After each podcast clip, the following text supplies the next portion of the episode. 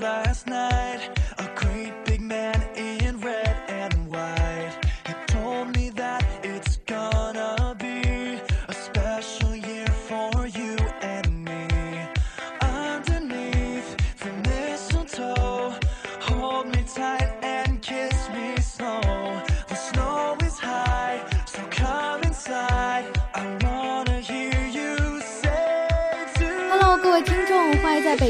的十九点三十分继续锁定 FM 九十五点二浙江师范大学校园之声。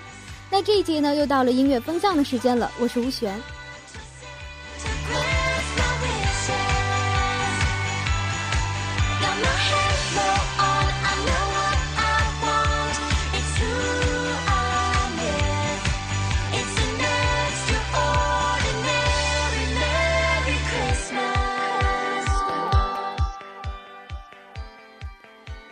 那这个周末呢，我估计会是很多人一个学期以来起的最勤快的一个周末了，因为分别有英语四六级考试和军事理论的考试，恐怕大家也是耗尽了脑细胞。那么现在，不管是胸有成竹还是决心明年再战的同学，都请放松下心神，和我们一同走进音乐分享。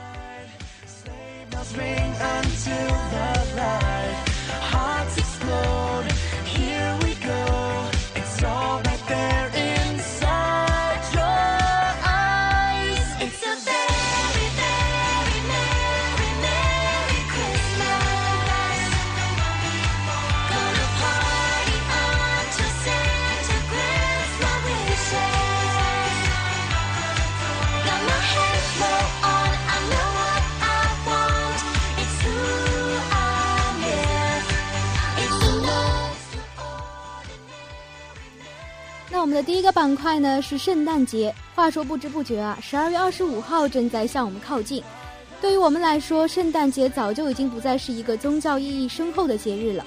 对于情侣而言，圣诞节可能是一个秀恩爱的好时节，牵手漫步在街头，把手插在你的口袋里，就算是顶着凛冽的东风，也不会觉得寒冷。那么对于我们单身贵族来说，可能是带着二三个好友一同奔走在各大打折的商场上买买买，或者是一个人待在寝室里捧一杯热茶，看一部喜欢的电影，也可以算是一段非常惬意的时光。无论是什么，音乐风向都希望你能拥有一个美好的圣诞节。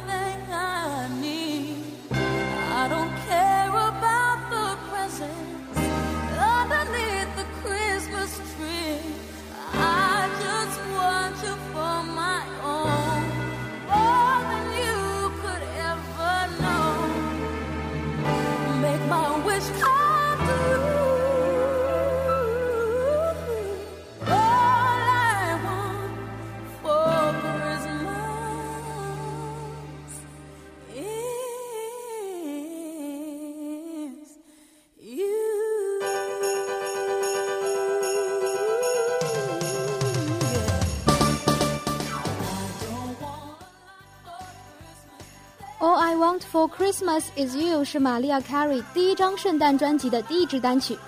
该曲一经发行便成为了圣诞节的代表作，也成为了玛丽亚· Carey 第一首在全美数字下载榜的冠军单曲。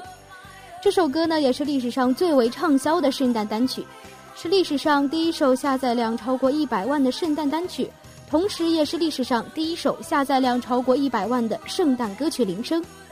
在你的记忆里，是否也有过这样一首歌呢？在节日里啊，我们总是会收到各种各样的礼物，有的精致，有的繁丽。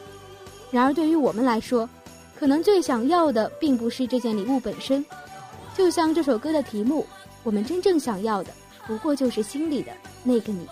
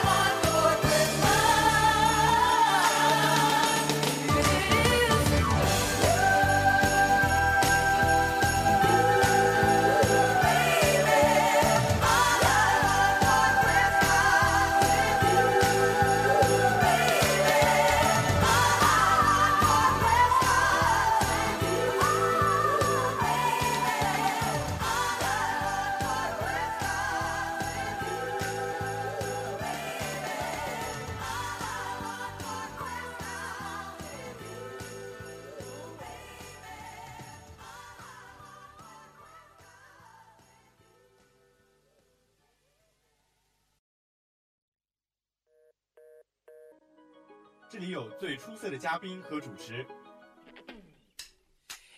大家好，我是今天的主播。今天请到的嘉宾来头可不小。从辩证的角度来说，这件事情应该是这样子的。可是事实显然是如此啊！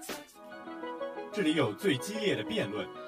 这件事情每个人都有关系吧？我觉得你这样说太片面了。我可不是这样认为的，我觉得不，你这是在偷换概念。这件事情的本质应该是这样的：这里有最热的时事话题。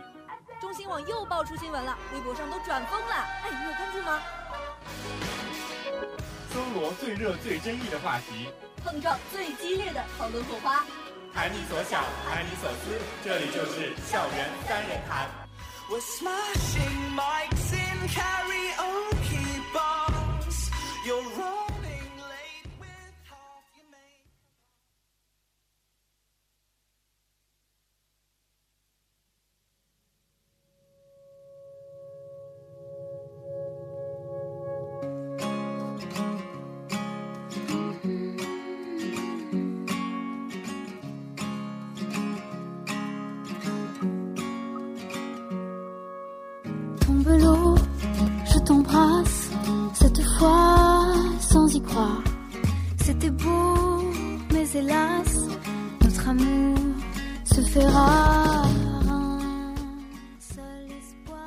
Hello，各位听众，欢迎收听 FM 九十五点二浙江师范大学校园之声，我是主播喜林。那终于迎来了本学年最后一期的三人谈，想想还有一些小激动呢。嗯、那今天的三人谈带来了两位比较有意思的嘉宾，嘉宾先跟大家打个招呼吧。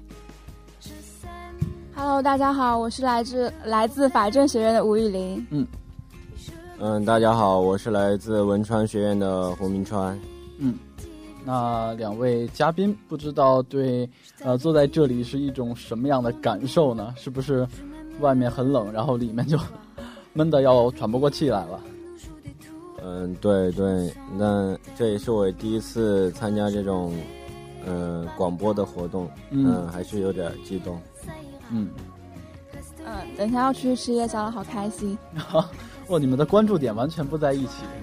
那其实你们是很幸运的，是因为今呃这个学年最后一批嘉宾了。嗯、那咱们一起好好的完成这一次节目，好不好？好的，嗯好，那今天的校园三人谈要跟大家聊一聊关于苏州大学它的奖学金改革的舆论。那今年呢，也是由转变学生每年的奖学金目标变了一个求学概念。苏州大学将许多奖学金变成了象征性的一元钱，而此次改革呢，将近消将近减少了大概五百万元的消费。也就是说，把五百万元的奖学金投资到了其他各个领域，其他比较特殊的呃一些领域，也是引起了许多社会上还有网络上的一些舆论热议。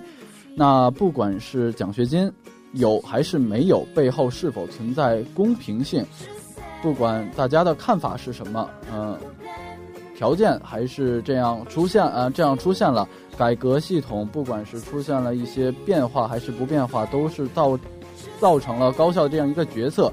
那今天的校园三人谈就要跟大家聊一聊，跟两位嘉宾聊一聊这个一元钱背后到底存不存在一些不公平。好的，那一些好一段好听的音乐过后，进入我们今天的校园三人谈。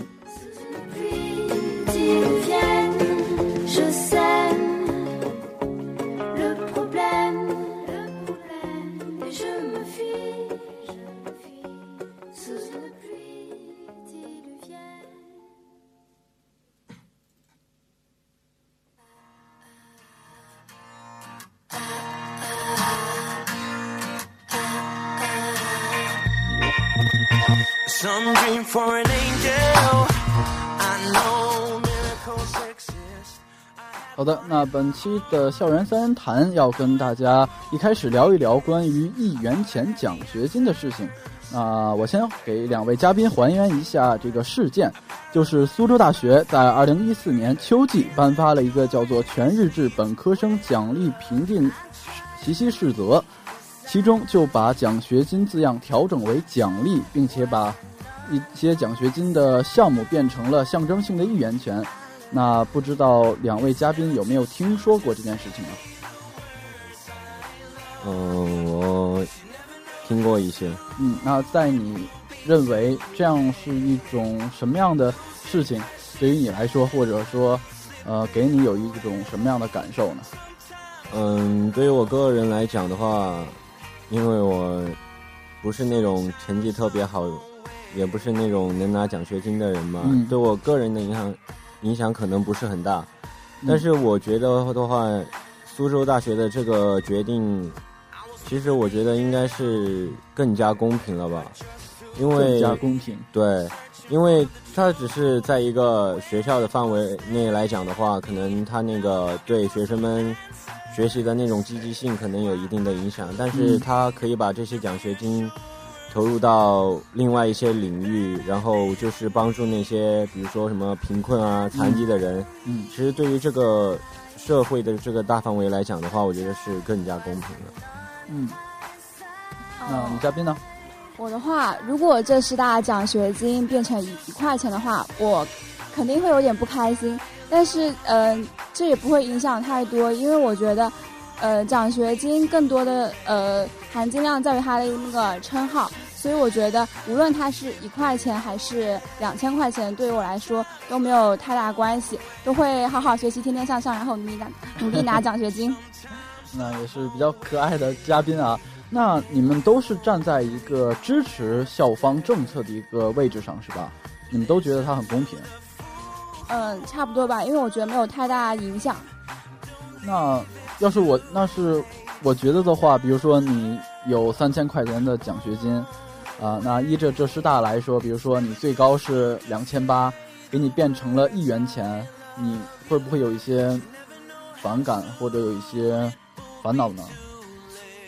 嗯，可能如果我是那个能得奖学金的人来说的话，我肯定是会很烦的。嗯，但是学校做这个决定的话，我想他肯定也是，呃，为了去给那些更加需要这笔钱的人来使用吧。嗯，呃，我觉得呃，虽然对我来说没有太大影响，但是我觉得可能他把奖学金变为一块钱之后，可能会呃相对来说降低奖学金这个称号的含金量，因为他没有了呃金钱上的奖励之后，大家可能不会有那么大的。对奖学金有那么大的向往，那竞争就会相对来说，嗯、降低。那呃，相应的，那它的含金量也会有所下降。嗯，确实这些含金量会有所下降。那刚才明川也提到了关于那些特殊人群，那我想问你一下，是关于哪些领域、哪些方面呢？嗯，好像是说把那些五百万是吧？嗯，然后投入到那个出国留学、嗯贫困或者是残疾之类的那些学生，对他们进行一些补助。嗯、我觉得相对于大多数在大学里边生活的人来说吧，我觉得那些人更需要补助。嗯，但除了那个出国留学的，那本身这个奖学金是一个比较普遍的，呃，不管是你是不是残疾，或者你学习是否用功，或者说你家庭环呃家庭条条件是否的呃好或者不好，嗯、都没有什么影响，只要你努力学习就可以赚到这些钱，而它变成了一个比较特定，啊、比较特殊的一个领域，会不会有一些嗯失去的一些妥当呢？嗯，我听说他把那个呃省下来的五百万块钱投入到呃出国留学以及那些本科生的奖助金吧，就是一些贫困生。是的，呃，那我是觉得，嗯、有点显示公平，因为对于出国留学的话，呃，如果是家里很有钱的话，其实根本不在乎这些奖学金，就是呃出国留学奖学金。但是如果家里呃本来经济条件就不好，那这些奖学金对他来说其实也是杯水车薪，因为出国的费用很高，呃，那他们肯定呃也会。呃，选择可能在国内读书就好了，可能不会选择出国留学，所以我觉得可能这和学校呃设置这个政策的初衷有点背道而驰。哦，那雨林，你会去出国留学吗？呃，如果我的话，呃，如果有机会的话，我可能是会呃出国留学的吧。嗯，那可能这些奖学金就，呃，可能有一部分这些资金就会到你的手上。那那你要是站在其他的那些没有得到奖学金或者本应该属于他的那些人身上啊，你站在他们的立场上，他们会不会有一些失望呢？或者那些不能像你一样去出国留学的人呢？会的吧。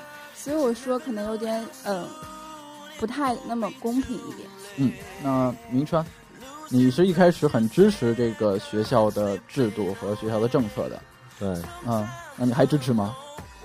嗯，支持倒是支持，但虽虽然它会对那些学生学习的积极性会有一些影响吧，嗯但我觉得，其实学习这个东西嘛，是一种学习习惯。嗯那些成绩好的人，要要去图书馆看书的人，他们还是照样会去，嗯也不可能说有有多少人是看着那奖学金去的，只是说这奖学金减少了，可能对他们是有积极性，积极性上是有一些影响的。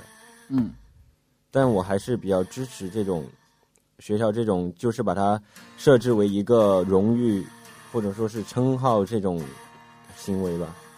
嗯，那好的，不，两个嘉宾都表达了他们自己的意见，呃，有些是支持，可能觉得它是很公平的，啊、有雨林是不支持，嗯、可能觉得它是有一些缺失一种平衡，啊、导致了这个资源可能不能，导致了这些钱不能，呃，在很多平常的人的手里，只是那些特定人或者专门区域的人。嗯，那刚才也是聊了关于苏州大学这一个案例，那接下来我们要聊一聊，不管说是奖学金上还是政策上，一些大学、一些高中，甚至你们初中都会遇到一些不算特别公平或者不能摆在明面上的一些事情。嗯嗯，这个的话，我可能还是我还是有一些经历的。嗯呃，然后就是我小学的时候嘛，我小升初的那个时候，我在班上还算前几名那种吧。然后他就是有他有一个去一个中学的保送的那种名额，嗯一个班有两个。但我在班上的成绩的话，可能就是前五的那种，但算不了，比如说一二那种。但是后来就因为我住在一个老师家里边嘛，可能也是因为这样的关系，然后我就得到了得到了那个名额。哦，就是你真的这个这个这个是哦呃，就是不能拿在明面上上来说的吗。嗯，那好的，那我们的明川也是，呃，不怕被人吐槽啊，说了一个自己亲身的实力。那确实，这确实是一个不算特别公平的事情，呃，但是也是一种现实，因为存在就是合理嘛，对吧？那雨林，你有遇到过一些这样的经历吗？不算特别公平的。呃，我小学的时候也有过，就是，嗯呃，好像是奥数竞赛吧。嗯然后当时我们班有一个男生，其实数学成绩并不好，但是他的呃妈妈是我们的班主任，然后他妈妈就托关系把他弄到省赛里面去比赛了。嗯所以就是还呃挺不公平的吧，那个时候嗯觉得。然后高中的话，呃，高中其实也有，比如说呃我们高中是当地最好的高中，然后考那个高中特别难。但是如果是嗯、父母是那个高中的老师的话，那他们的子女无论是考多少分，都是可以进那个高中学习的。嗯但是我也没有觉得太不公平吧，因为我觉得也有可能是对学校对员工的一种优待吧。嗯，确实，像这种可能会有一些特殊性，是吧？嗯，那明川，你有什么想说的吗？啊，我说如果这个对老师有这种优待的话，我还是不太赞同的。嗯，因为你你老师你本来就是教书育人的嘛，你说你孩子然后成绩又很差，你就能读这个学校，其实我觉得你如果没没那个成绩，你进了那个班也是适应不了那个环境的。嗯，并且就浪费了名额，是吧？对，而且就我个人经历来讲嘛，我我高中我进的是实验班嘛，嗯，然后我那个时候高二的时候吧，那个时候就就基本上不怎么学，然后我那个时候就有我在班上就是稳居倒数第一那种感觉。嗯、我那个时候我就有一种感觉，我就感觉我在那个班上就是跟他们有距离的是，嗯。就不管是听课还是怎么的，其实，呃，虽然你进了进了那个班，但是对于你来讲，呃，除了生活上，光是学习上来说的话，你你就感觉自己会是不适应的。嗯，被孤立了是吧？对，单从单从学习上来讲是这样的。啊，然后刚才是说了关于学习上啊，关于还有招生上是吧？那之前也提到了咱们奖学金，呃，关于财政方面的，那不知道你们有没有了解或者知道，呃，一些高校他们的财政支出不是很透明或者不是很公平的现象呢？这个还真不太清楚，因为它不公开、不透明，所以我们也不知道呀。那比如说像你们的一些硬件设备啊，就是像一些好学校，它可能就拥有好的设备，你们有遇到过这些？嗯、主主播的意思是就是那种可能国家拨款下来，然后一层一层还还会有人吃那笔钱吗？啊、不是，我是说，呃，比如你们刚才提到的是关于学校的政策招生上面的，对吗？嗯。那学校自己，呃，他会有一种倾向，就是这些好学生，那我哦。要多给他投资啊、那你一定要去最好的班、最好的老师、最完美的那个这种资源。是有的，而且我觉得绝大多数都是这样嘛。像我们那个高中，他挖人的话，他就是挖那种初中生那初升高的那种尖子嘛。嗯，他有有的时候，他他为了挖那种尖尖子生，他甚至可以花十几万或者几十万，就是为了、为了那一个人，然后就是为了保证他以后高考的时候出一个状元或者怎么样，就有那种。然后我们那边还有一个就是我认识的一个人，然后他就是那种职业复读的，就是他靠复读来赚钱，他每每年都考很高的分数，嗯。然后他就可能学校也会得到政府的一些奖励或者是怎么样，嗯。这个我不太清楚，但是反正学校是每年都会给他一笔钱的，而且这个钱可能就是十几万或者几十万那个样子，嗯。反正不低。那你你们都经历过这些事情，那你们会不会对这个事情比较反感，或者有一些、嗯、想说的，或者呃，反感的话，到可能接触这些东西看多了、接触多了，也谈不上反感嘛，就是一种可能是社会现象吧，嗯一种比较不太好的社会现象。嗯，那我给我给你们举个例子，呃，我曾经知道，比如说像一个高中，嗯、他们会有好的班，有差的班嘛。那比如说像一个差的班，这个高中为了保持它的升学率，像这种考都考不上大学的人，可能就不会让他们去参加高考了，会有这样的一个现象，你们知道吗？就是为了保证他们的升学率，为了保证他哦，们的一个、我我我嗯嗯嗯，就是就是让那些考不上，比如说我们要今年要保证那个本科率是多少，然后让那让那些考不上的人就不让他参考了、嗯那种。嗯，是有的，也不，其实有些班都是这样，比如说我们那个这个。呃，实验班为了嗯、呃、保证我们这个本科率或者是重本率是多少，然后就把有些考不上的，然后就塞塞到另外一个班儿班上去，都有这些情况的。嗯。那刚才也是聊了一下那些，不管是高中还是初中还是大学，都会有一些不公平的现象。那咱们再回到苏州大学这件事情上，它是一个教育的改革。这个教育改革确实会有它的正面和负面，但是究竟是什么导致了这次改革，或者为什么它会受到这么多人的关注或者质疑？嗯，我听说这个嗯政策其实已经呃实行了一年了，但是现在大家的反对声还是很多，所以呃苏州大学很多学生也都很不爽。嗯，所以我觉得很多时候，嗯、学校和学生这两个主体之间的呃沟通对话之间还存在一些嗯障碍。嗯，那嗯、呃刚才雨林所说的那些障碍到底是什么呢？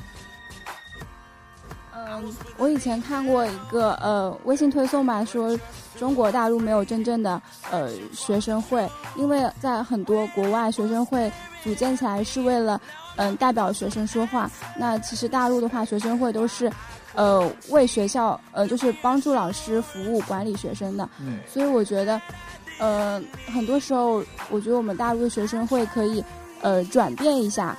嗯，更多的为学生自身来发声，而不是去嗯管理学生。那如果学生会这个呃做好了之后，呃，我们可以呃来替呃学生发声。比如说啊，我们觉得这个不公平，那我们可以跟呃学校校方进行协商，来进行更好的改革，推动嗯这个政策更好的发展。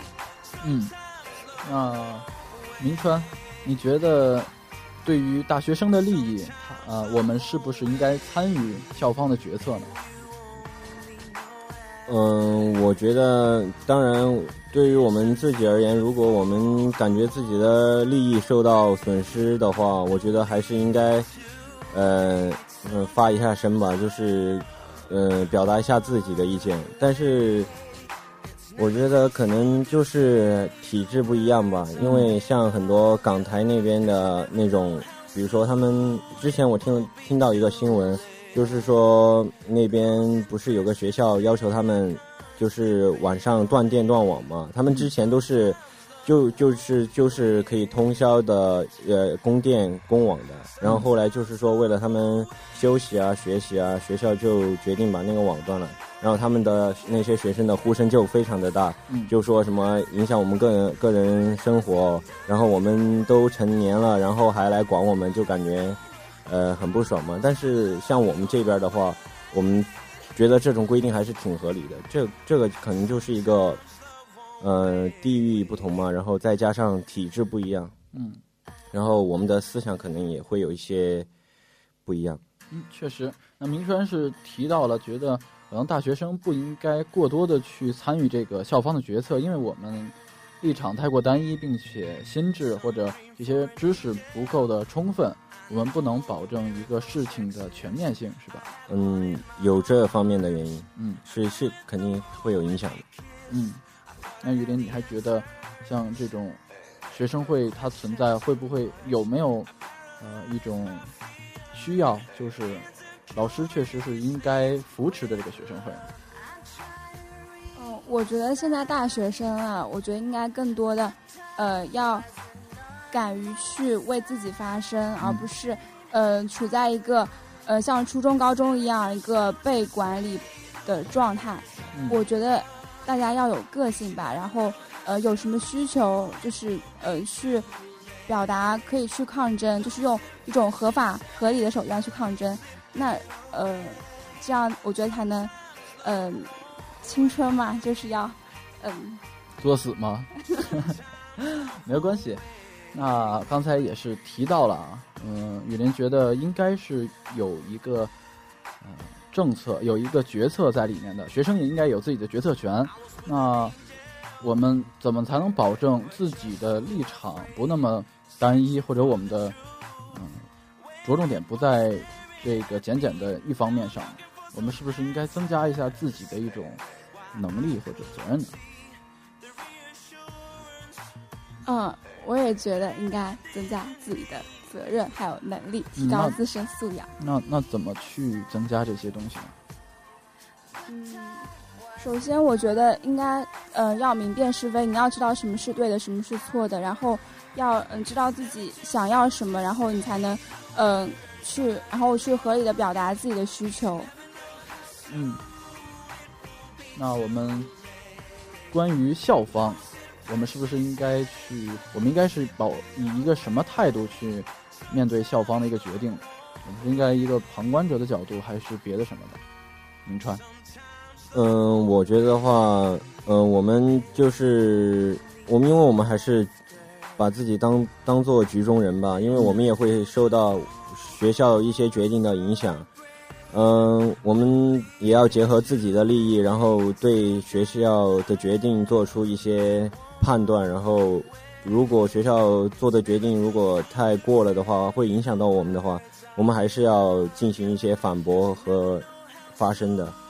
但是我觉得学校的话，嗯，大多数制度可能都都是为了怎么说大大局着想吧。嗯，可能就顾及不了那么多，比如说很多学生的个人的思想或者什么。那那大学那校方应该去怎么做呢？嗯，他们校方我觉得层之间，或者说他们的一种管理上，嗯，当然，我觉得校方其实很多东西也是受到，比如说或者是国家制度啊各方面，或者社会各方面的影响吧。可能很多决定也不是他们自己自己想要什么做的，他们也是可能很多也是迫于无奈吧。但这大多数的决定，可能对我们来讲的话，影响并不会太大。并不会太大，对吧？好的，那雨林，我觉得，呃，学校和学生，呃，两个主体都要转变一下姿态。嗯就是学校的话，你要在做一个决策之前，你要先征集学生的意见，然后这个决策出来之后进行公示，然后公示完之后，你要收集呃学生就是呃同不同意，然后还有一些哪些修改意见，然后再呃进行试行，试行过后，然后再正式实施。那学生的话，就是需要嗯呃积极参与到学校的。呃，决策当中去，不能说呃事不关己高高挂起的一种姿态，就是你要嗯积极参与到呃学校的管理事务中，嗯嗯，让学校能够更好的呃服务于学生。好的，那刚才两位嘉宾也是非常全面的说了一下校方和大学生我们到底应该怎么做。那在最后，嗯，我想跟，嗯，我想给这个大学或者是各种社会提一些，嗯、自己的一种想法吧。作为大学生，因为作为一个当今社会，校方的改革确实是拥有一些利益方面，偏重于利益方面。那但是改革是势在必行的。难难免会有一些弯路，有一些曲折，但是如果不去改革，人们就无法去进步，校方也不能越来越去完整他们的管理模式。那我们今天说了这么多关于校方、关于校园的一个改革话题，希望在未来的探索中，呃，希望改革越来越顺利，管理模式越来越严谨、越来越缜密，那也是希望高等的教育模式会越来越成熟，好吧？好的，嗯，嗯好那那结束了今天的一个话题的讨论，两位嘉宾不知道有什么感受呢？嗯，我觉得话，现今我们中国的教育的话，可能很多东西都是受到一些制度方面的影响吧。嗯然后我们当然，我们学生自己也得有自己的想法和思想，然后就是可以提出自己更好的意见吧。然后在呃高校教育，不管是或者是小学、中学、大学，我们都都要进行探索嘛，然后让我们学生能过上更好的学习生活吧。嗯那我们的明川还是投入在这个话题当中啊，我们已经跳出来了。哦，呃，我是想跟你们聊一聊别的。那我给你们安利一下好了，因为在我们的浙江师范大学，呃，在呃校园中心广播电台，我们下一周会举办一个跨年点歌的一个活动，啊、然后在下一周这一周时间里，你们可以挑任意的时间，啊、把你们写想写的祝福、想点的歌告诉我们，啊、就在十二月二十六号晚上，我们会为你们播出，你们可以去关注一下。呃，那具体的我们会在下一周去发布一些通知，你们可以关注一下浙师大的电台微信。那、我可以为你们介绍一下，就是、呃我们的微信号是 s d d t 二二四四，就是浙师大电台的一个前面的一个大写字母啊、加上二二四四。是点歌是吧？对，点歌加上你们的祝福，包括你们想说的话都可以圣圣。诞节吗？还是新年？呃圣呃圣诞节往后一天，哦，圣诞节是星期五嘛？好的，那今天的校园三人谈，谢谢。那今天的校园三人谈到这里就要告一段落了。